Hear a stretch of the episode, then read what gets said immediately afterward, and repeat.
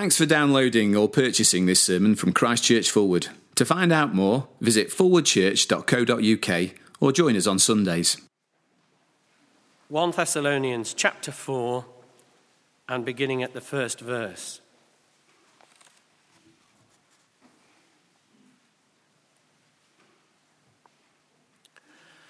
Finally, brothers, we instructed you how to live in order to please God, as in fact you are living. Now, we ask you and urge you in the Lord Jesus to do this more and more. For you know what instructions we gave you by the authority of the Lord Jesus. It is God's will that you should be sanctified that you should avoid sexual immorality, that each of you should learn to control his own body in a way that is holy and honorable, not in passionate lust like the heathen who do not know God, and that in this matter no one should wrong his brother or take advantage of him. The Lord will punish men for all such sins, as we have already told you and warned you. For God did not call us to be impure, but to live a holy life.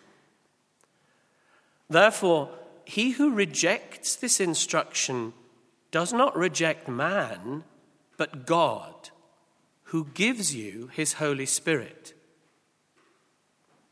Now, about brotherly love, we do not need to write to you. For you yourselves have been taught by God to love each other. And in fact, you do love all the brothers throughout Macedonia. Yet we urge you, brothers, to do so more and more.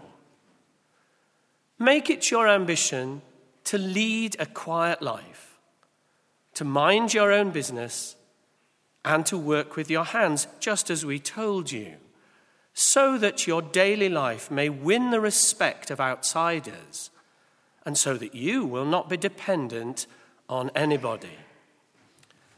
And now, for the second reading, we turn back in the church Bibles to page 969, part of the Sermon on the Mount, Matthew chapter 5, beginning at verse 27, and that's on page 969.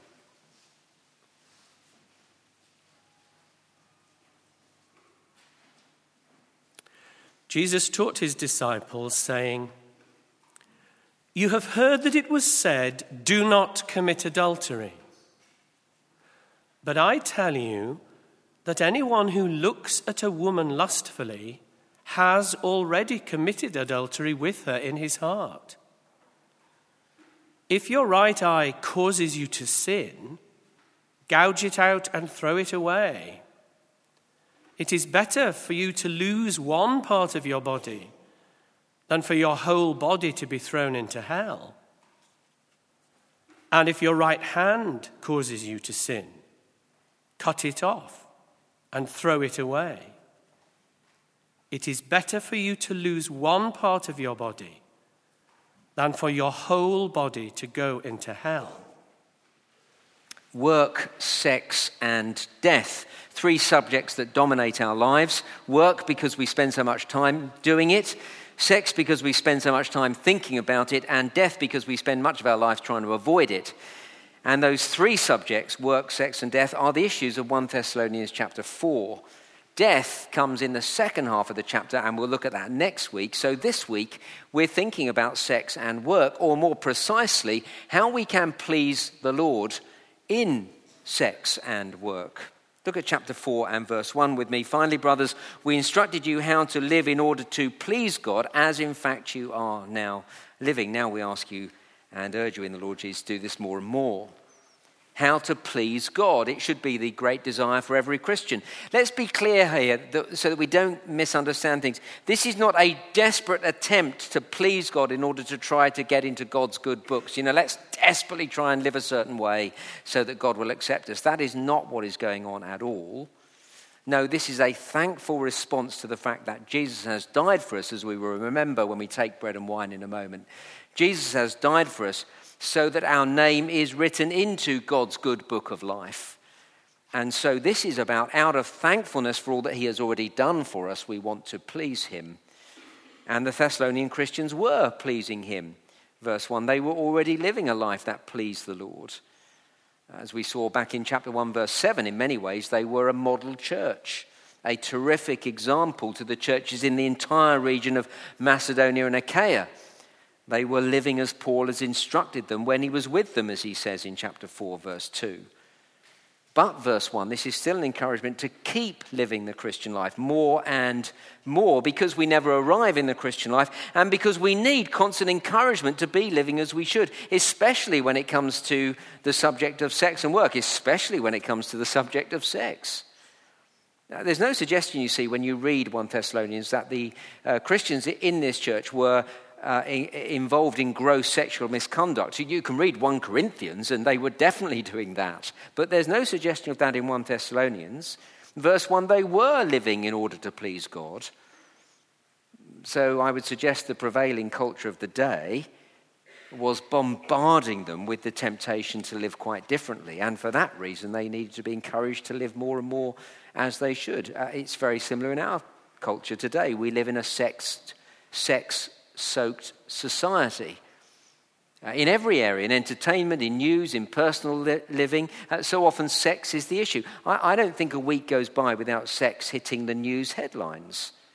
Most recently, it's the aid sector and the sickening revelations that displaced refugee women were only given aid in exchange for sex. And of course, uh, is it the Oscars this week or next week? Um, Hollywood still reeling from the alleged accusations of sexual misconduct by Harvey Weinstein. Uh, we continue to hear news of uh, historic uh, child abuse in Rotherham, in football, and, and of course in the church.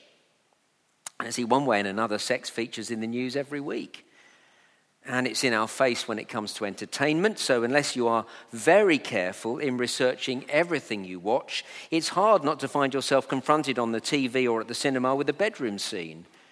And if you love reading, quite unexpectedly, you'll find yourself confronted in novels with words that are unnecessarily uh, gratuitous and written to titillate. Our news and entertainment, and of course, in our personal life, sex is a major issue. So, as people pour out their hearts to me in, the, in my study, they tell me of the unfaithfulness of their spouse or of themselves, or of their struggle with pornography. And single people tell me of the pain of missing out on the intimacy of another person. My point is this it's all around us all the time. And even if a church family is largely living as we should, this is an area where the voices we hear every day in and around us are saying something quite different to what the Bible says. And so we need to be strengthened and encouraged to live as we should more and more. Keep going. It seems to me that's exactly what was going on in Thessalonica. So, in a sex soaked society, chapter 4, verse 1, we need to be urged and encouraged to live as we should more and more. And in a world where work and career dominate so much of our time and direct so many of our decisions, where work and career often defines us, wrongly, but it defines us, we need to be uh, constantly encouraged to live as we should in the workplace as well. Well, first then, uh, be holy in sex, uh, the first point on the handout, verses 3 to 8. And I use that word holy because that's the word that dominates this section. Indeed, uh, it all, all of this flows from the prayer that we looked at at the end of chapter 3, verses 11 to 13. Uh, look back with me at chapter 3, verse 13.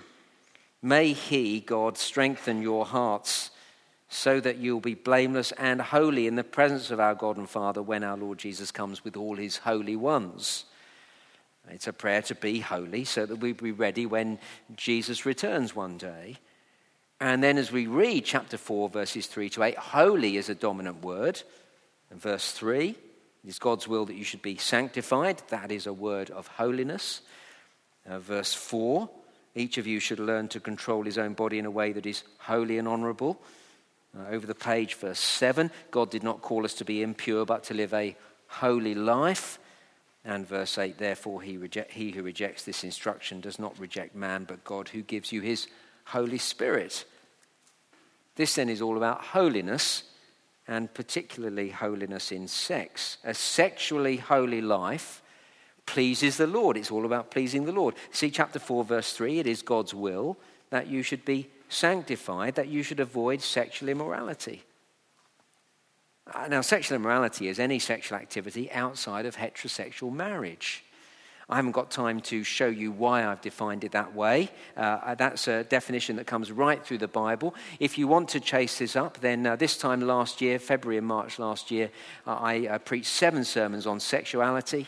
Uh, they were preached in the evenings, and uh, the link to the first one is on the, uh, on the bottom of the handout there. And then you'll be able to see why I've defined this the way I have. Sexual immorality is any sexual activity outside of heterosexual marriage. So, verse 3 avoiding sexual immorality is God's will for all Christians.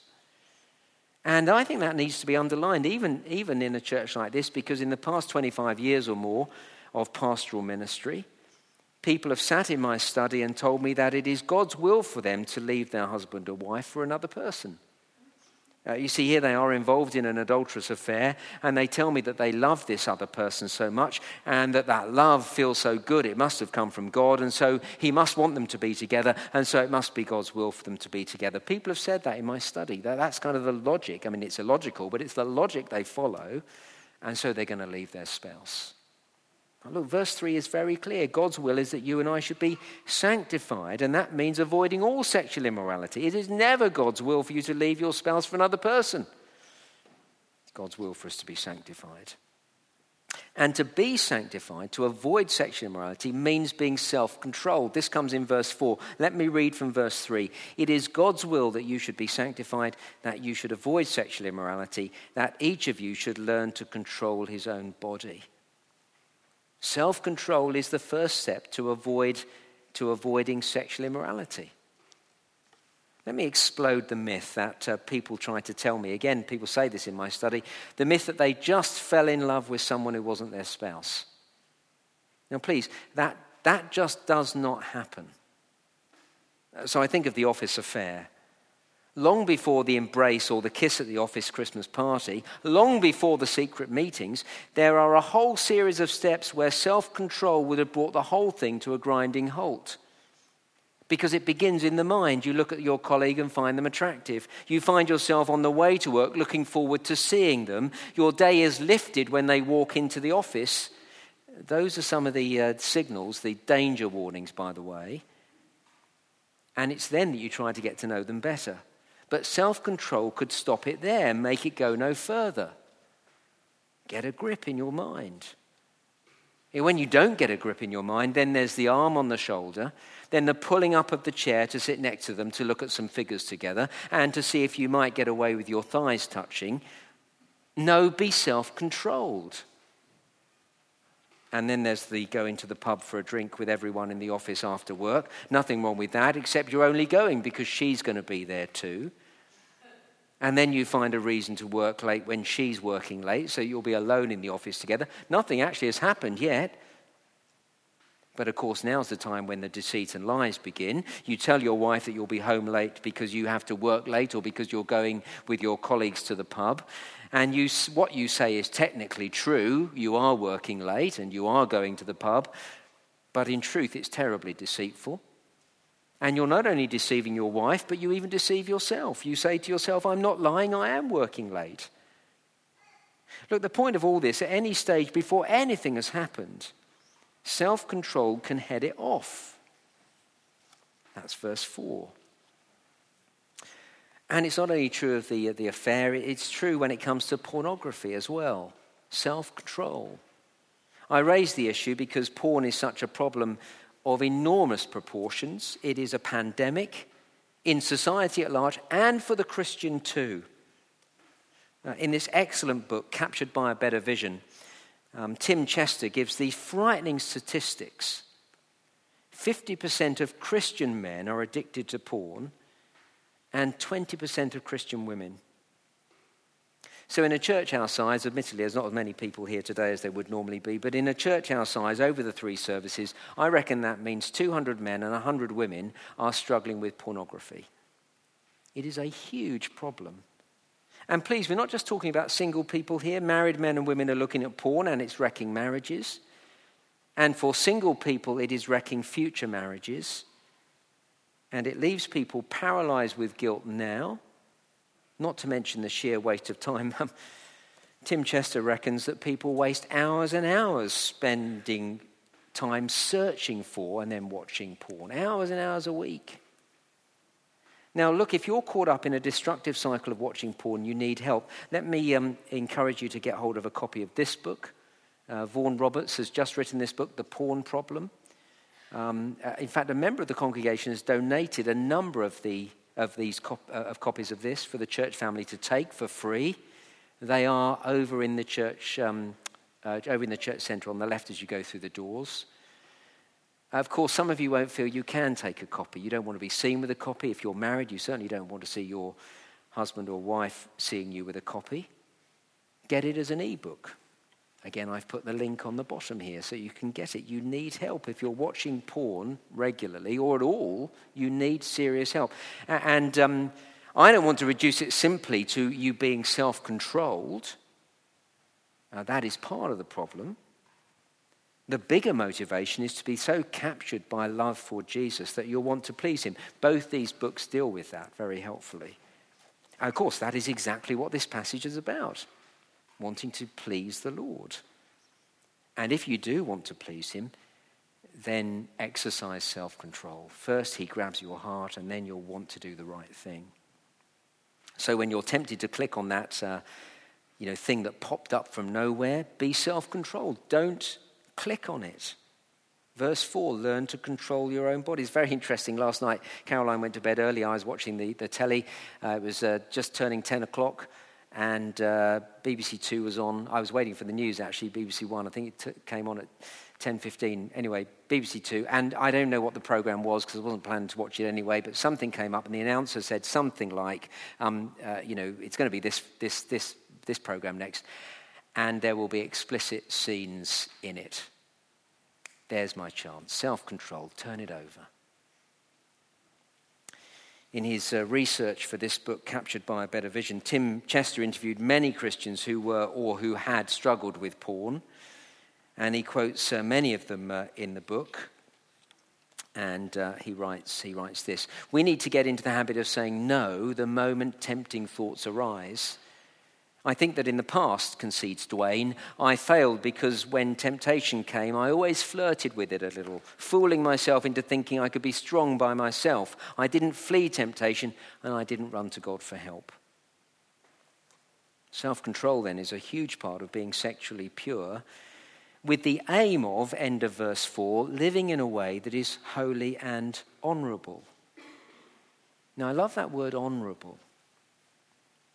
Over the years, I've had the privilege of reading the Bible one to one with some very godly young men. And when some of them have started dating, they've asked me to pray for them to be holy. And when they do, I encourage them to be honorable towards their girlfriend. I tell them to treat their girlfriend in a way that means they can look her father in the eye and say, I've treated your daughter with honor. And I say to them, Tell your girlfriend that you want to honor her. Tell her that you are fond of her and that you respect her so much that you don't want to dishonor her. I tell them to think about what might happen if they don't end up getting married, even though that might be their plan in going into this. It doesn't always work out. If it ends up that she marries someone else, treat her in a way that, your, that, that, that her future husband and her have been honored, so that nothing will adversely affect their future marriage.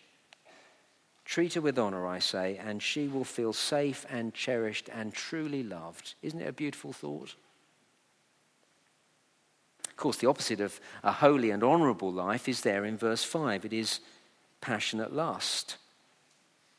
I love the Bible for its straight talking. We often try to call it love. Let's call it what it is it is lust. When we are sexually immoral, that's what it is. And, we, and when we're uh, sexually deviant, we are lustful. Oh, please, we all fail. I fail. And Jesus made that very clear when he said, Anyone who looks at a woman lustfully has already committed adultery in his heart. There's no pride from the pulpit. We all fail in this, and it does not please God. Indeed, verse 5 to be sexually immoral is to live more like a heathen than a Christian. It's not a life that pleases God. Uh, it is as if you do not know God, end of verse 5. And verse 6, it is to wrong others and take advantage of them. Uh, sexual immorality is often dressed up in the language of love, but uh, the bare truth is sexual immorality is a failure to love God, verse 5 and 6, or to love your neighbor, verse 6, because it is to take advantage of your neighbor. So if you're not married and having sex with your boyfriend or girlfriend, you are taking advantage of them, taking from them what is not yours. So, again, in this excellent little book, I've read it this week, it really is very, very good. The Porn Problem by Vaughan Roberts. He writes this Sex is for pleasure, yes, but it also operates as a kind of glue that binds a couple together in their lifelong one union flesh, one flesh union. You might say that sex is the body language of lifelong commitment. We're all familiar with body language. You shake someone's hand, it's an expression of friendship. You kiss them on the cheek, and it's, an expression of affection. You have sex with them, and you are saying, at least you're meant to be saying, I love you, and I'm complete, completely committed to you for life. That's very helpful, isn't it? Sex binds people together. So when you have sex with someone who isn't your spouse, you're taking advantage of them, binding them to you, giving you control over them when you haven't committed yourself to them in marriage. I hardly need to say how having sex with someone else's spouse is not love. It is, verse 6, to wrong others. When you do that, you're wronging your spouse if you're married and your children, and you're wronging their spouse and their children, and you're actually wronging them for the same reason that that quote just said. Sexual immorality masquerades as love. It is lust, verse 5. It promises delight. It actually wreaks havoc. It causes pain. And it is a thoroughly selfish thing to do. As indeed is pornography. It is to wrong others, it is to take advantage of them. Again, I commend uh, Tim Chester's book to you as he explains very clearly how the porn industry projects happy, well adjusted people enjoying what they're doing when the reality is quite different. Uh, so Tim Chester writes The reality is that all participants in porn movies are frequently on drugs to dull the pain. It is common for women to vomit between shoots. Let me read some more from this book on this point. Uh, Shelley Lubben is a former porn actress now committed to helping women in the industry. Her organization, the Pink Cross Foundation, has compiled a video. It's a, secret, a sequence of still photographs of porn actresses and actors. Each, each, uh, over each picture comes words of explanation. Haley Paige died from possible murder and drugs in 2007. Savannah died from self inflicted gunshot wound in 1994. Christy Lynn drove at 100 miles an hour and died in a car accident in 1995. Chloe Jones died from liver failure due to alcohol and drugs in 2005. Anastasia Blue died from suicide overdose July 19, 2008. Eva Lux died from heroin overdose in 2005. Taylor Summers was murdered during a bondage scene. On and on it goes for over seven minutes. 82 porn stars in all just some of the hundreds who've died in tragic circumstances. He writes, it's very common for women involved in porn to have experienced sexual abuse as children or to have had abusive or distant or absent fathers. They're desperate for male approval, and this desperation is exploited by the porn industry. Ex porn star Amber told Craig Gross how girls are coerced and set up for a shoot. When they show up, there are six guys instead of one. The producers harass the girls if they refuse to continue. And these young girls, explains Amber, are going to do it because they're so insecure about themselves and they let these people take advantage of them. Look, using porn is, verse 6, to hurt others and take advantage of them. If you did not use it, there would be no industry. And so Paul, Paul, Paul, Paul pulls no punches here halfway through verse 6. The Lord will punish men, that's men and women, for all such sins, as we've already told you and warned you. For God did not call us to be impure, but to live holy lives. See, uh, beware if you have an attitude that says, I'm a Christian, God will forgive me. You have been called to a holy life. It is a very dangerous way to live if you live that way. And it says, the Lord really has not captured your heart. Verse 1 the Christian should want to please God. Verse 7 God did not call us to be impure, but to live a holy life. And so to reject this instruction, verse 8, is not to reject man, but God. God who gives us the Holy Spirit, verse 8. Please see the importance of that last phrase. The Holy Spirit is given for us to live what? Holy living, holy lives. That is why he's called Holy Spirit. It is the Holy Spirit who gives us the ability to be self controlled. So many of you will know Galatians chapter 5. The fruit of the Holy Spirit is love, joy, peace, patience, kindness, goodness, faithfulness, gentleness, and self control. Fruit of the Spirit. Holy Spirit it strengthens me to live self controlled living. Holy Spirit enables me to live a holy life. How does that, that verse begin? The fruit of the Spirit is love. So the Holy Spirit gives me real and genuine love for others so that I don't take advantage of them or wrong them, as it says back in verse 5 and 6. Oh, that ought to be a great encouragement. I know it's hard hitting this, but that ought to be a great encouragement. God is not asking us to live out something that is impossible for us to live. He gives us the ability, the Holy Spirit, the power of the Holy Spirit to live a holy life. God gives us all the resources we need to live in a way that pleases Him. So you see, for the Christian who says, I long to please the Lord, you can.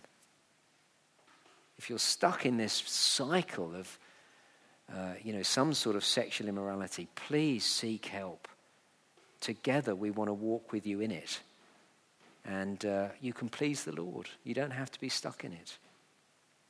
So be holy in sex. Secondly, be loving in work. And this is much more briefly, verses 9 to 12.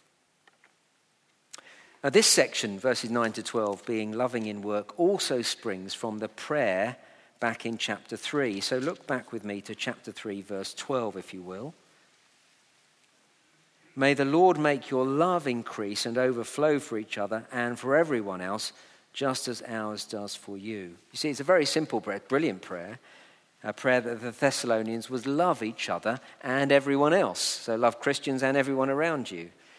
And that is precisely what Paul writes about in chapter 4, verses 9 to 12. Uh, you can see that when you look at verses 9 and 10. Verse 9 Now about brotherly love, we do not need to write to you, for you yourselves have been taught by God to love each other, and in fact, you do love all the brothers throughout Macedonia. Love, love, love. Once again, we see the Thessalonians are living as they should. They are loving one another, verse 9. And indeed, part of the reason why they are loving one another, again in verse 9, is they were taught to love. They were taught by God to love one another. It's lovely, that, isn't it? It's not something Paul had to teach them. They just, they kind of knew it instinctively. I remember when I first became a Christian, I was working in Bedford at the time, and on one of my lunch breaks, I was wandering around a shop, and I saw a shop, a shop assistant came up to me and said, uh, you know, can I help you? And I saw that he was wearing a, um, a fish badge on his lapel. And I asked him, Are you a Christian? And he said he was. And uh, we immediately had this bond. I'd never seen him before. I, as far as I know, I've never seen him since. We had this bond together. No one had taught me you better love Christians. I just did. That's verse 9, isn't it? Taught by God to love each other. And verse 10 the Christians in Thessalonica really did love all the Christians in Macedonia. And yet we see exactly what we saw in verse 9. They are living it out, but end of verse 10, Paul encourages them to do it more and more. Because you never arrive when it comes to living the Christian life, because you've never done enough loving. Keep loving them. And specifically, what Paul then goes on to do in verses 11 and 12 is tell them to love by the way they work. Uh, you can see that really uh, in verse 12. You see, verse 12, so that your daily life may win the respect of outsiders and so that you'll not be dependent on anybody. Two things then work in a way so that you'll win the respect of outsiders and so that you will not be dependent on others. Firstly, working in a way that will win the respect of outsiders. Uh, one of my colleagues told me this week that when they were at university, they wondered how writing essays would possibly glorify God. Their dad very wisely said to them if you work hard and get your essays in on time, if you don't cut corners in your work, that will be a great witness to your colleagues and lecturers. See, well, the way we work has an impact on others, it gains the respect of others. Uh, let me do a negative uh, illustration of that. When I was working in the newspaper industry, I was the only Christian in a workforce of over 400 people. I prayed that another Christian would join me in the company. My prayer was answered. And while this person was uh, very vocal about their Christian faith, which was kind of good, they were not a great worker, which was not very good. And people were soon complaining about them. And so they didn't get the respect of outsiders. See, the quality of our work matters it wins the respect of outsiders or not, verse 12. And to win the respect of outsiders is to love them, for when they respect us, they are more likely to listen to us when we tell them about Jesus. In fact, if we don't have their respect, they won't listen to us at all, will they? And second, we're to work hard so that, end of verse 12, we won't be dependent on others. Now, you might remember back in chapter 2, verse 9, Paul modeled this while he was in Thessalonica. He worked so hard so as not to be a financial burden on other Christians.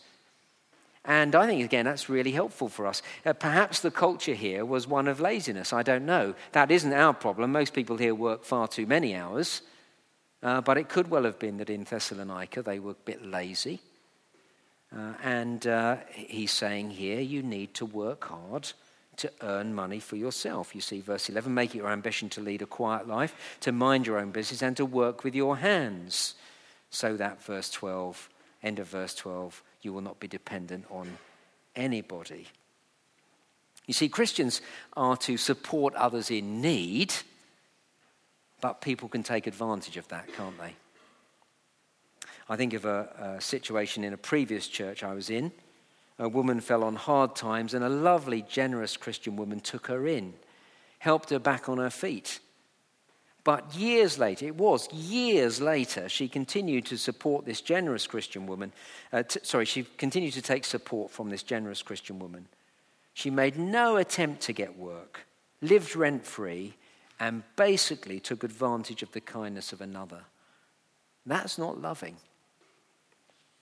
So Paul says, verse 11, Make it your ambition to lead a quiet life, to mind your own business, and to work with your hands, just as we told you. Work hard. Pay your way if you can. And you see how he talks about minding your own business. How does that link with working hard? Well, I wonder if you've noticed that largely when you work hard, you do mind your own business because it's my experience that people who poke their noses into other people's business are often people who have too much time on their hands. You notice that? Well, that's not loving, is it, if you poke your nose into somebody else's business? But if you're working hard, you have time to do that. Very practical, isn't it? Well, then, sex and work.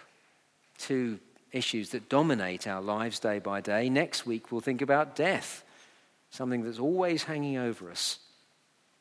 But for now, be encouraged to be holy in sex and loving in work and as we do that more and more, it will please the Lord, which is or should be our great desire. And our motivation, well, it should be there just to please Him, but of course, He is our great example. The one who Himself lived completely holy living, the Lord Jesus. And the one who, out of love for us, worked hard by eventually dying on a cross to bring about our salvation.